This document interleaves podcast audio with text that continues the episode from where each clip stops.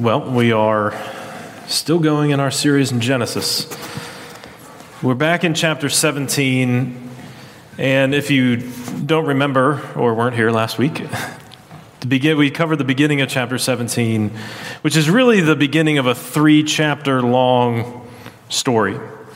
Uh, one story that basically continues on through chapters 17, 18, and 19. At the beginning of chapter 17, God changes Abraham's name from Abram to Abraham, and he gives him the sign of the covenant, circumcision. And so as we pick up in verse 15, uh, God is continuing to speak. So let's start there. Chapter 17, verse 15. And God said to Abraham, As for Sarai, your wife, you shall not call her name Sarai, but Sarah shall be her name. I will bless her, and moreover, I will give you a son by her. I will bless her, and she shall become nations. Kings of people shall come from her. Then Abraham fell on his face and laughed and said to himself, Shall a child be born to a man who is a hundred years old? Shall Sarah, who's ninety years old, bear a child? And Abraham said to God, Oh, that Ishmael might live before you. God said, No. But Sarah, your wife, shall bear you a son, and you shall call his name Isaac. I will establish my covenant with him as an everlasting covenant for his offspring after him. As for Ishmael, I've heard you. Behold, I have blessed him, and will make him fruitful and multiply him greatly. He shall father twelve princes, and I will make him into a great nation. But I will establish my covenant with Isaac whom Sarah shall bear to you at this time next year. I'm going to skip down a bit. There's a recounting of Abraham following through on the, on the sign of the covenant to circumcise the males in the family, and we'll start back in the beginning of chapter 18. And the Lord appeared to him by the oaks of Mamre as he sat at the door of his tent in the heat of the day. He lifted up his eyes and looked, and behold, Three men were standing in front of him. When he saw them, he ran from the tent door to meet them and bowed himself to the earth and said, O Lord, if I have found favor in your sight, do not pass by your servant. Let a little water be brought and wash your feet and rest yourselves under the tree while I bring a morsel of bread that you may refresh yourselves after and after that, that you may pass on since you have come to your servant. So they said, Do as you've said. And Abraham went quickly into the tent to Sarah and said, Quick, three seahs of fine flour, knead it and make cakes. And Abraham ran to the herd and took a calf, tender and good, and gave it to a young man who prepared it quickly. Then he took curds and milk and the calf that he prepared and set it before them. And he stood by them under the tree while they ate. And they said to him, Where is Sarah, your wife? He said, She is in the tent. The Lord said, I will surely return to you about this time next year, and Sarah, your wife, shall have a son. And Sarah was listening at the tent door behind him. Now, Abraham and Sarah were old, advanced in years. The way of women had ceased to be with Sarah. So Sarah laughed to herself, saying, After I am worn out and my Lord is old, shall I have pleasure? The Lord said to Abraham, Why did Sarah laugh and say, Shall I indeed bear a child now that I'm old? Is anything too hard for the Lord? At the appointed time, I will return to you about this time next year, and Sarah shall have a son. But Sarah denied it, saying, I did not laugh, for she was afraid. He said, No, but you did laugh. This is the word of the Lord. Thanks be to God. Well, God's given us His word that we, that we can know Him, that we can rest in Him, be refreshed in Him, and renewed for our calling. So let's pray that God would speak to us. Father, we thank you that you've given us your word, that you've not left us to our own imaginings, but instead you tell us everything we need for life and godliness in you. So speak to us this morning, we ask in Christ's name. Amen. A few years ago, on his podcast, Revisionist History, Malcolm Gladwell recounted the curious history of Elvis Presley singing Are You Lonesome Tonight? Do you know the song? Some of you may know this. It's an old ballad. I mean, it's, it's old, it, I think it was written in the 1920s. And uh, of course, through the song, the singer is singing to this, to this woman, Are you lonely? Uh, of course, meaning that he, of course, would be happy uh, to comfort her. But then the strangest thing, and what really makes the song dated when you listen to it, is in the, is, you know, I don't know, two thirds of the way through the song, there's an interlude where he talks over the music. Um, but of course, what's revealed when he talks is that he's actually the one who's lonely, that she had left him. Now, Elvis didn't want to record this, but Colonel Parker, his manager, it was his wife's favorite song. It was the only song the Colonel ever asked Elvis to record. He could barely get through the recordings. Eventually, he had to come in in the middle of the night with all the lights off in the studio to get a clean take. And there are 10 live recordings of this song of Elvis trying to sing it. And I say trying because he can never get through it. He always, when he gets to the talking point, he always starts laughing. I mean, there's YouTube videos of this you can watch later. To, but uh, particularly after, there's one or two recordings before 1962, but in 1962, Priscilla left Elvis. And whenever he tried to sing the song afterwards, I mean, completely falls apart. Starts laughing hysterically whenever he tries to sing this song. It, there's, you can listen to the Malcolm Gladwell podcast if you want to dive into all of what's going on, but the point is simply this. We think of laughter as being pretty simple. We laugh at what's funny. Of course, as you get a little older, you learn the difference between laughing with somebody and laughing at somebody, right? You start to realize that there can be a kind of dark side to laughter. And then, of course, as you get older, you start to realize that we laugh sometimes in order to avoid what we don't want to deal with. And that's what's going on in this story. I think the story of what's happening here can be seen clearly through the different ways people laugh. There is a laughter of disbelief, there's a laughter of deflection. And then there is a laughter of delight. Disbelief, deflection, and delight. Of course, it is Abraham who laughs in disbelief. You know, God, God's met him and he tells him about this sign of the covenant, and it all seems to be kind of okay, this is good, this is good. You may remember back in chapter 16, Abraham and Sarah had come up with this plan to finally produce an heir. They followed what was an ancient Near Eastern custom of when a woman couldn't have children, her servant would be you know, brought in as a second wife, essentially. And so Ishmael has come out of that situation. And it's not really clear until this moment that Abraham actually understands that that wasn't what God wanted. 13 years later. Let that sink in for just a minute. Right? Ishmael's 13. For 13 years, I'm not saying that Abraham didn't realize that he wasn't supposed to do it that way, but I think he thought, well, this is, you know, we, we solved the problem of producing an heir, and this is, so everything's going as planned. And then God shows up and says, well, actually, that wasn't my plan at all. And now Abraham's 99. It's at the beginning of the chapter, we're told he's 99. He rounds up to 100. Uh, in this, this moment, of course, if they have a kid by that time, he'd be he will be 100. But, uh, you know, he's, he's, he's like, I'm 100. Sarah's 90. That's crazy. Like, it's really, like, that's just crazy. You know, I mean, you don't have to know much to know that that doesn't really happy, happen. You know, you barely know anybody now that gets to 90.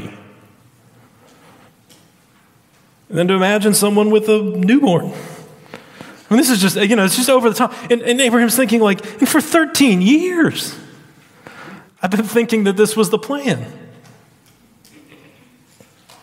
And he obviously loves Ishmael, right? I mean, he, he, he wants God to, to bless Ishmael, to bring him into the covenant, to make his covenant with him. And God does look out for him. God does continue to provide for Ishmael, but that is not God's plan. God has a different plan. God's plans were different. And Abraham has a hard time coming to terms with it. He is laughing in disbelief because he, he just can't believe that this is, this is the plan. It's over the top, it's outrageous. He's laughing in disbelief. And I think that this is a hallmark of so many of our struggles with the Lord. Again, whether you're a Christian and you are fully convinced of all of it, or you know, if you're on the fence, if you're exploring it, is the fact that God has different plans than we do. And our plans often don't work out the way that we wanted them to. I mean, it happens. I mean, hasn't the last year and a half been about changing plans all the time? Right? I know some of you had like travel plans that got canceled, like big travel plans. I mean, our family is talking has been talking a little bit about the holidays, right? And we've got you know, just like, well, who's going to travel? And I don't know, you know, like where is a vaccine for the kids going to be out by, you know, and all, this, all these different questions, right? Everything seems so up in the air. And we have short term plans that we've made for our lives, we've made long term plans that we've made for our lives. And it's not just the events, right? The events are not usually the biggest thing, it's about what we think. about our plans, right? That they're going to change my life. They're going to enrich me in some way. Or I've earned the right to do this, to have a good time, to go on this trip, to take a break, whatever, whatever the, you fill in the blank. I've earned the right to do this. And our plans then are always much more than simply about getting from point A to point B. They are about who we think we are, what we value, what we want to be. And they also expose our presumptions, right? We, we think that we understand when we make our plans about life. We think we understand the scope of who all will be affected. And we're often wrong.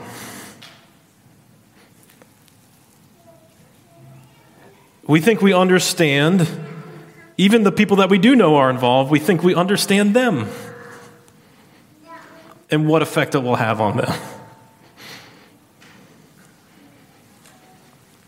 And we're often wrong.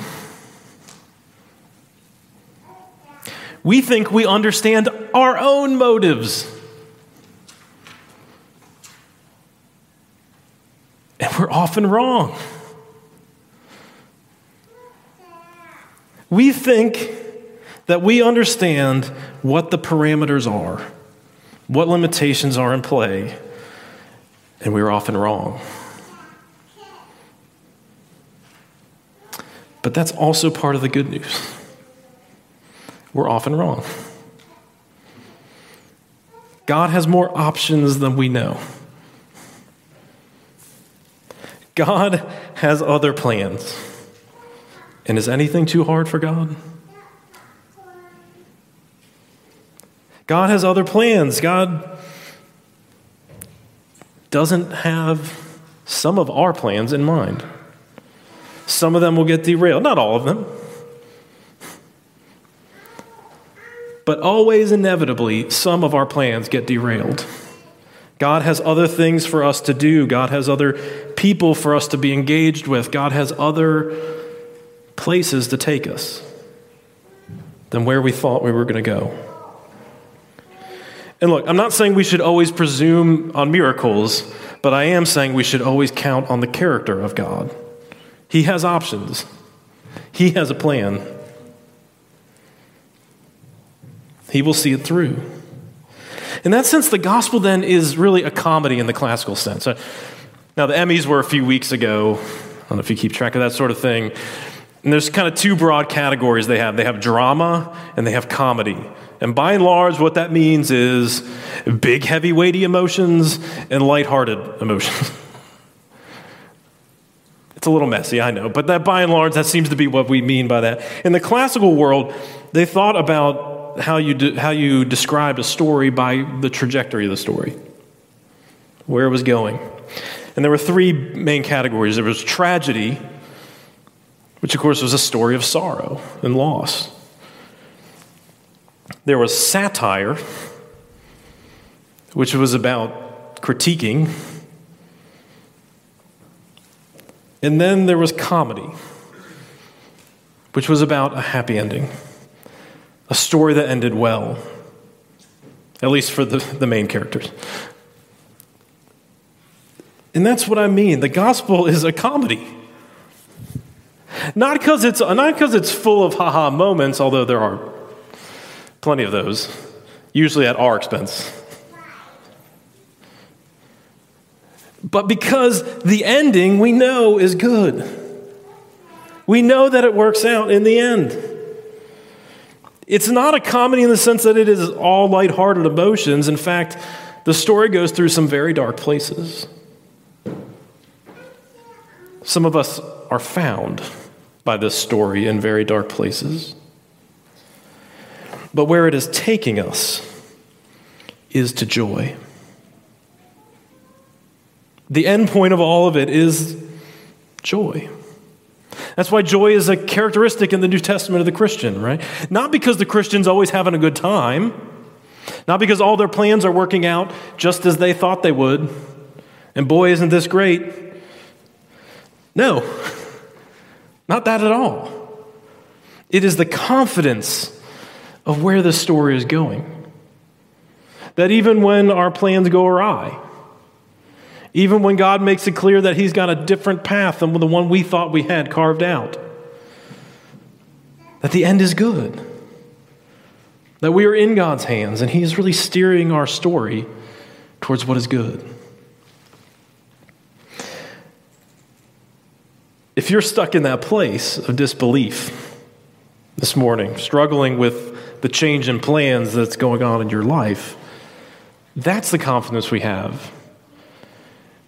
Is not a not to convince ourselves, oh boy, but we really are supposed to have it that way. But rather that whatever this change in direction in is, is, is for good, for those who love the Lord. He's watching over us. But there's also Sarah's laughter, which is different.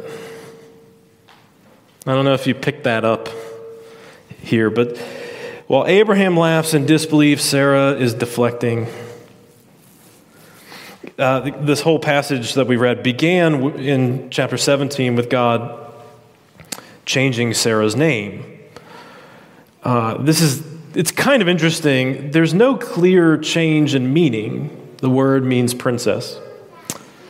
Uh, Sarai is probably a more archaic form, and Sarah was a more updated name for, you know, the mid second millennium BC.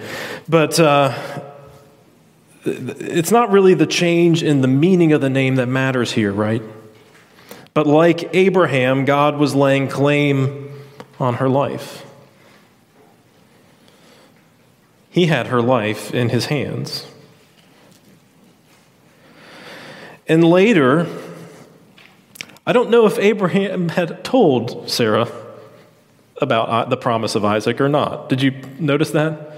There's a little time that passes in what we had, we, you know, the, passage, the part of the passage I skipped. Obviously, a little time has passed in between here, and God shows back up to pick the conversation back up where he left off. And Sarah's listening at the door. And she hears about Isaac and she starts to laugh. Now, in, obviously, the same kind of absurdities that Abraham felt are obvious to her, right? She's postmenopausal. Abraham's extremely old. Like, this isn't, it's not how this works, God. But there's something more to it. In her words in verse 12,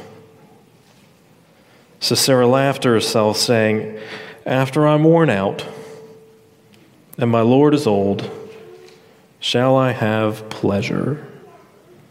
Shall I enjoy this? You get the implication, I hope, about the joy that was missed for so long. This is somebody who is framing her laughter around what she has missed out on her whole life.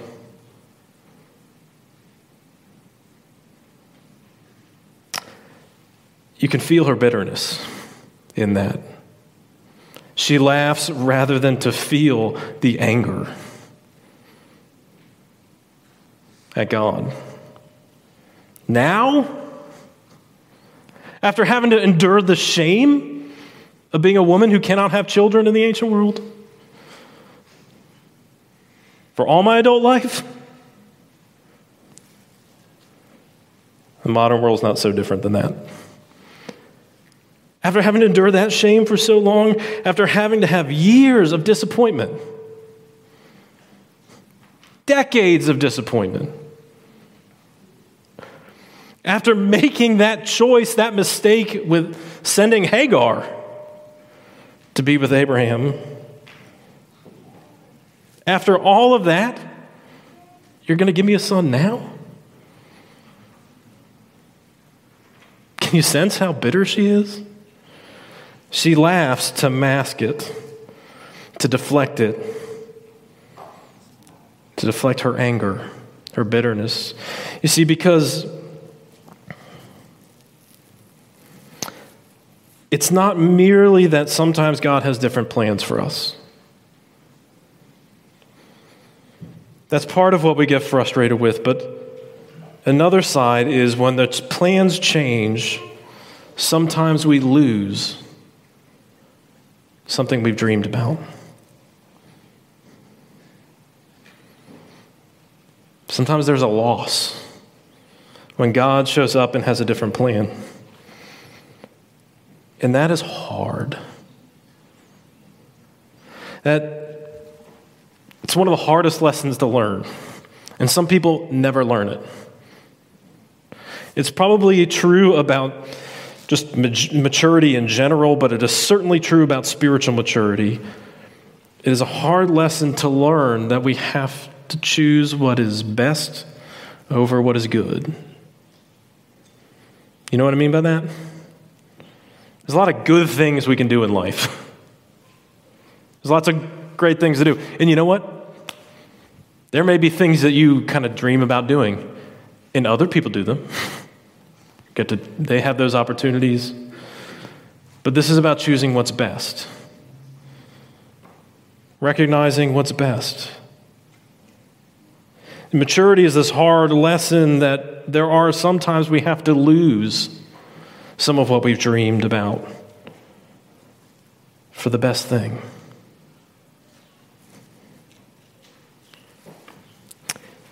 That kind of choice leads us to choose others over self. The more that we understand this, right, the easier it is to understand that we need to choose others over ourselves. Now, I know as soon as you say that, of course, some people are afraid don't I just lose myself in all that? And there is a right kind of self care, but there's a lot of our self care talk in the modern world that is simply selfishness.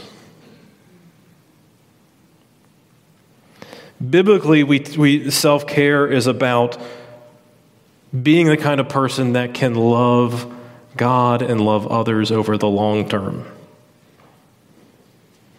That doesn't burn out.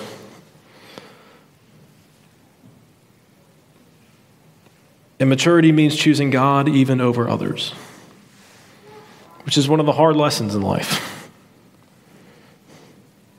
It is a sober truth, you see, because there, there are, we are told all the time that we can have all the things that we want.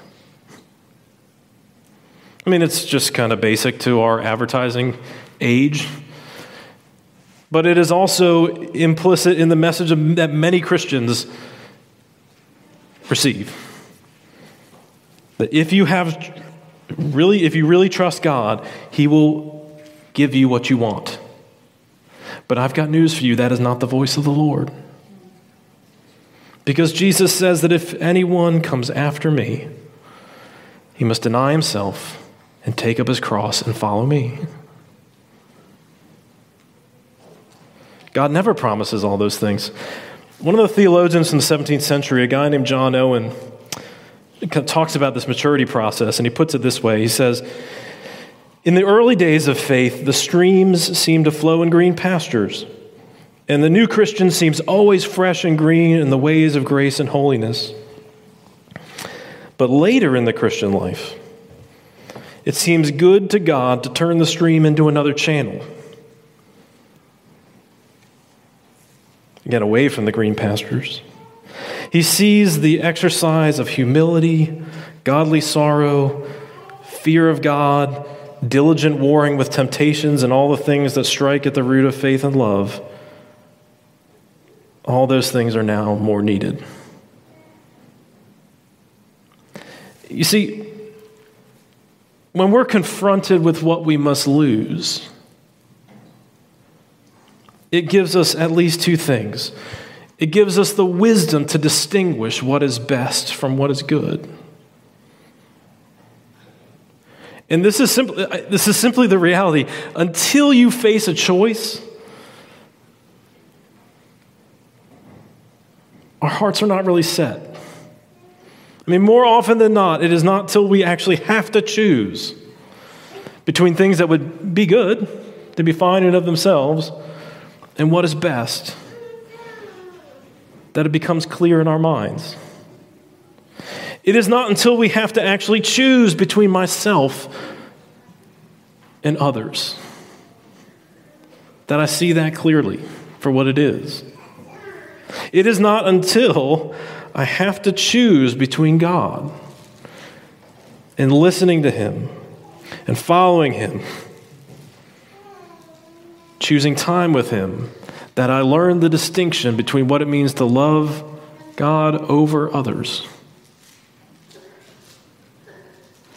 You see, God, in His wisdom, will take some things away so that we learn to choose what is best. And this is a very hard truth to learn. I'm not saying it's easy, it was not easy for Sarah. But the other thing that it teaches us is a sacrificial heart. Uh, I mentioned, I think, a little while back, the, another podcast called The Rise and Fall of Mars Hill, which is Christianity Today has been running about a, a kind of evangelical megachurch that had a pretty spectacular collapse. Um, and one of the guys on the staff told his story in a recent episode about when he, when he started to realize what was going on. And he was on staff and he was traveling with the celebrity pastor who was leading the church. Uh, they were abroad, I think they were, they were in London. And he got an eye infection that was pretty severe and he could hardly see. And he ends up at breakfast with the celebrity pastor that he's traveling with, his pastor, and another pastor of a large church in London. And uh, the pastor of the church in London was very concerned about him. And the celebrity guy that he's with, has an agenda for the day and goes on, does all that thing, all those things. And the pastor of the church in London clears his schedule, takes this guy to a clinic, get him medication and all the things that he needs so that he can heal. And that night, got a call from another staff member to make sure that he wasn't infectious because the celebrity pastor didn't want to get what he got and have his schedule derailed. And you can see the difference, right? One sacrificed his time, and the other didn't. You see, we hate the idea of having to sacrifice, but we want to be with people that are actually sacrificial. I don't want to sacrifice the things that I love and the things that I think I need and deserve, but I want to be with those that do that would sacrifice for me. You see, the beauty of a sacrificial disposition is impossible to overstate because a sacrificial disposition is the very heart of God Himself. A sacrificial disposition is the way God loves. Because isn't that the story of the gospel? I guess that gets us to the laughter of delight. Uh, God comes back. He, he, he goes and he, he comes back, and but manifests himself in a way. There's three people that show up. Now, there's a long history of Christian interpretation that sees this as a prefiguring of the Trinity in some way, although by the end of the chapter and the beginning of the next chapter, it's pretty clear that two of these are angels. Um, although one of them is still a theophany, a still a, revel- a prefiguration of God and, uh, in the flesh in some way. Abraham realizes he's God right away, so I'm, it's not exactly incognito here, but Abraham gets the honor of hosting God for a feast. Uh, commentators say that this is still a lot like what would happen in Bedouin tribes in the Middle East is that if somebody showed up who was honored, you know, you would, you would essentially take on the role of a servant. You see Abraham standing there nearby, right? He doesn't sit down with them to share the meal, he waits on them. Abraham is a servant. And as they're finishing their meal, God wants to talk about laughter. He wants to talk about Isaac. That's what the name means.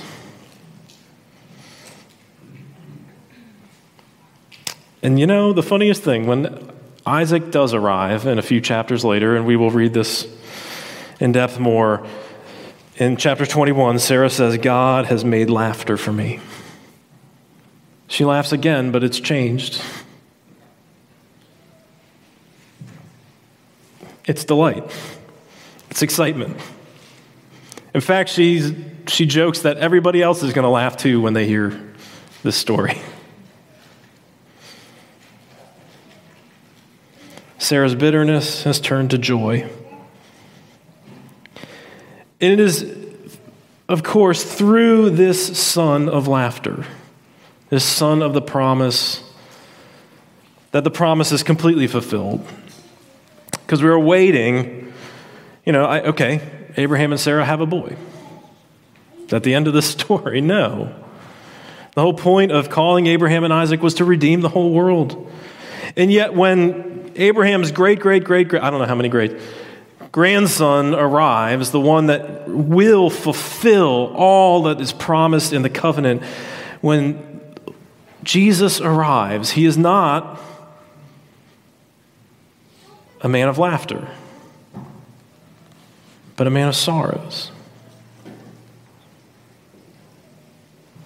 The completion of God's covenant is achieved when another miraculous birth happens, right? This, not, this time, not an older woman who can no longer have kids, but a younger woman who is not yet married. When another miraculous birth happens to fulfill the covenant, the one who is born is a man of sorrows. Not because Jesus was super sober all the time really serious, buttoned up guy. he cracks jokes. I mean, I don't know, you know, he has some sense of humor at least. I don't know, but because the task of redeeming us meant enduring our sin, taking on all the sorrows of death, being swallowed by death itself. But here is the thing Jesus was a man of sorrows because he was motivated by joy. This is what Hebrews 12 tells us. Uh, he, the writer of Hebrews says, Let us run with endurance the race set before us, looking to Jesus, the founder and perfecter of our faith, who for the joy set before him endured the cross, despising the shame, and is seated at the right hand of the throne of God. It is because Jesus actually was full of joy that he endured the sorrows that it took to redeem us. And I feel like saying endured the sorrows is underselling it. It, me- it meant taking on all of the sin of his people. It meant enduring being cut off from the love of the Father. It meant entering into death itself. But you see, the more that we understand the heart of Jesus for us, that it is out of his joy and out of his love that he underwent all those sorrows, the more that we understand our own lives more clearly. The more we can actually laugh with delight at what's going on in our own lives. Not because there isn't something painful going on. Not because our plans didn't get derailed. Yeah, yeah, like we said, our plans are going to get derailed. Not because there aren't losses, there will be losses.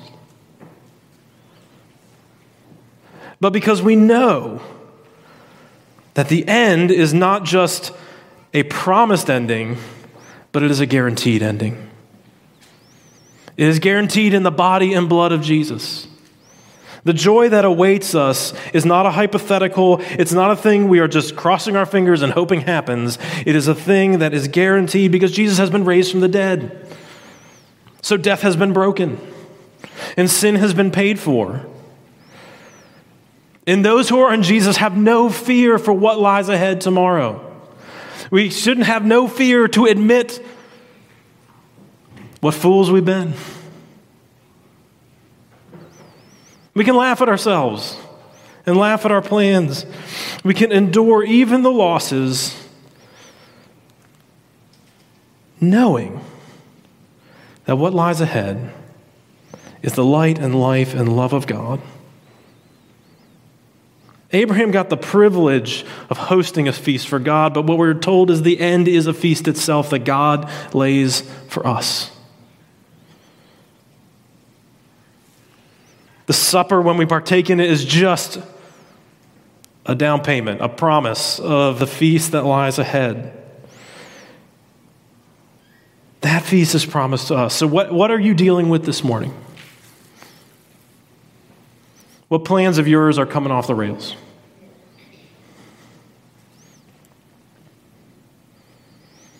What are you angry with God about?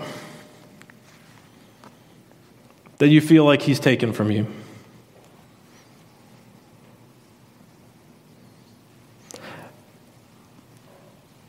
You may not be wrong that there's a change in plans. And you may not be wrong that God is asking you to give up something. But what you must remember is that that is not the end of the story. And the proof of it is written on the palms of Jesus' hands. The hands that are holding you up even now. And ask yourself is anything too hard for the Lord? Father, we thank you that nothing is too hard for you. That all of our hopes and dreams are not nearly as interesting or significant as what you have planned in our lives. And that all that we have to lay aside whatever that may be in our individual lives, Lord. Teach us to count those losses as gains for the sake of knowing you. Lord, we pray that you would lead us into joy and happiness and delight in you. We thank you that that promise is ours not merely not merely for today, but for eternity, that we will be with you that we will feast with you. and with all of your people, indeed, with the whole creation that is renewed. Remind us of this. Give us joy and delight in Christ. We ask in his name. Amen.